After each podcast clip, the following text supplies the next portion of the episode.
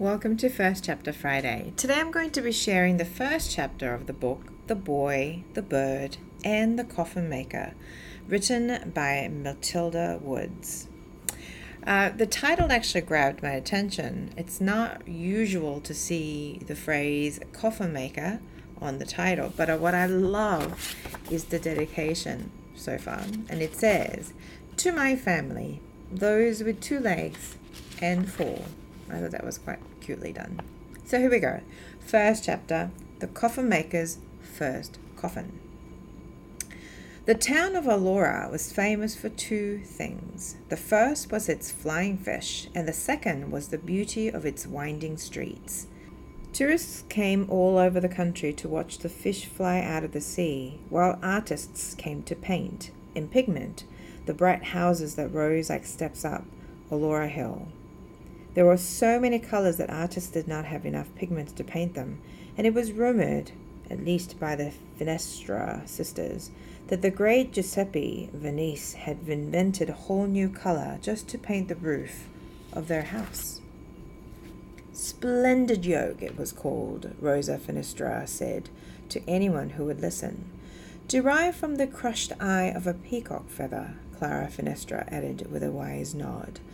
Yet though the sisters gushed about the, their bright home, the one next door was even brighter.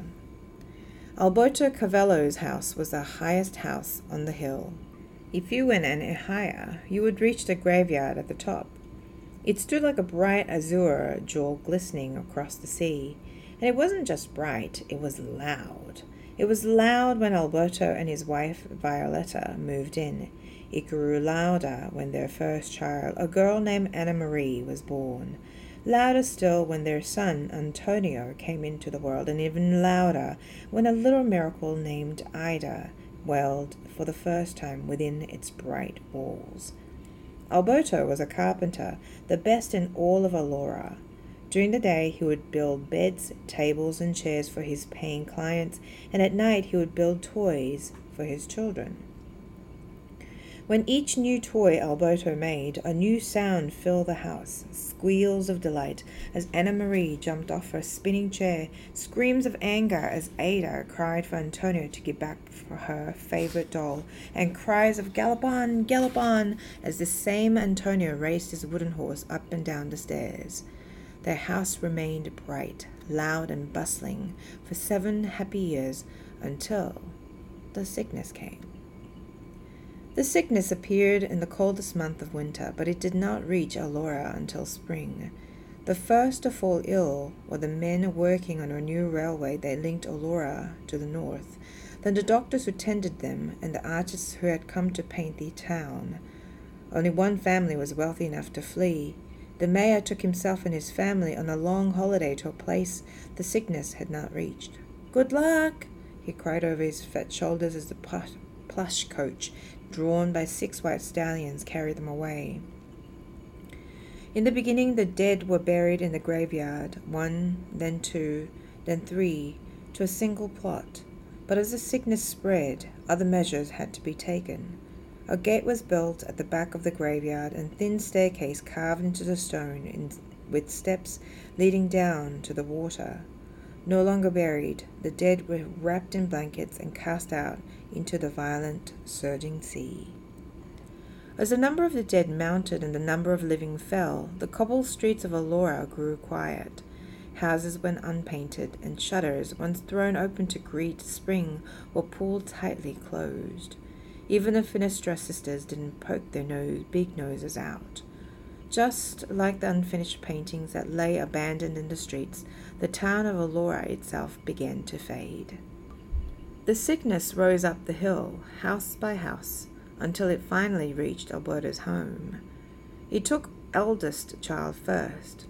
Alberto spotted the purple mark behind Anna Marie's left ear as she read a book in her favorite chair. Then Antonio fell ill.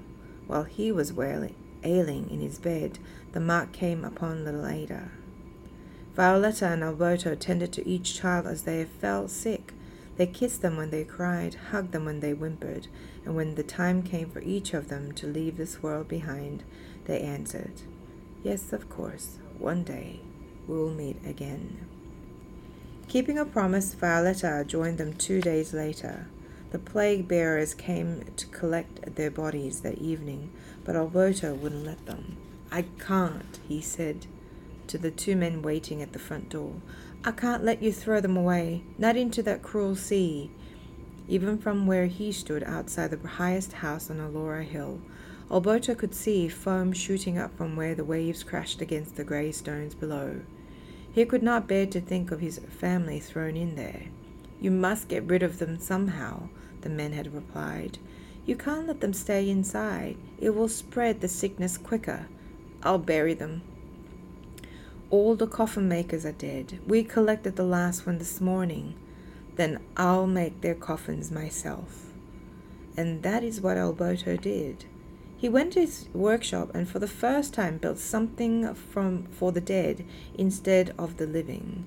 He carved a coffin for his wife, a coffin for the eldest daughter, a coffin for his eldest son, and a coffin for a little Ada. Each was smaller than the one before, and like the Russian dolls, could fit inside the other. When the coffins were finished and his family buried, Alberto returned to his workshop and began to make his own.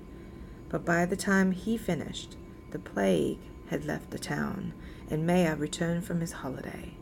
The Finestra sisters reopened their shutters, and people passed gaily up and down the streets of Allora once more. But instead of re- Instead of joining them, Alberto sat beside his coffin every day, alone, waiting for the purple mark to come back and claim him too. Now that was the end of the first chapter, but just to give you a bit of a um, an idea of how the story unfolds, one afternoon a magical bird flutters into his garden, and Alberto, lonely inside, welcomes it into his home. When a kind hearted boy named Tito follows the bird into the Alberto's kitchen, a door into the old man's heart cracks open. Tito is lonely too, but he's also scared and searching for a place to hide. Fleeing from danger, he just wants to feel safe for once in his life. Can the boy and the old man learn the power of friendship and escape the shadow of their pasts? This is a story of life and death and how hope can burn bright in a place faded by sadness. So, this might be an interesting story to delve into. It is of a sci fi fantasy novel that you can find under WOO. Hopefully, you can uh, check it out over the summer break, and I hope you have something amazing to read and to relax and rest. You've earned it, everybody, and I hope you have a great week reading and learning. I will speak with you later. Bye for now.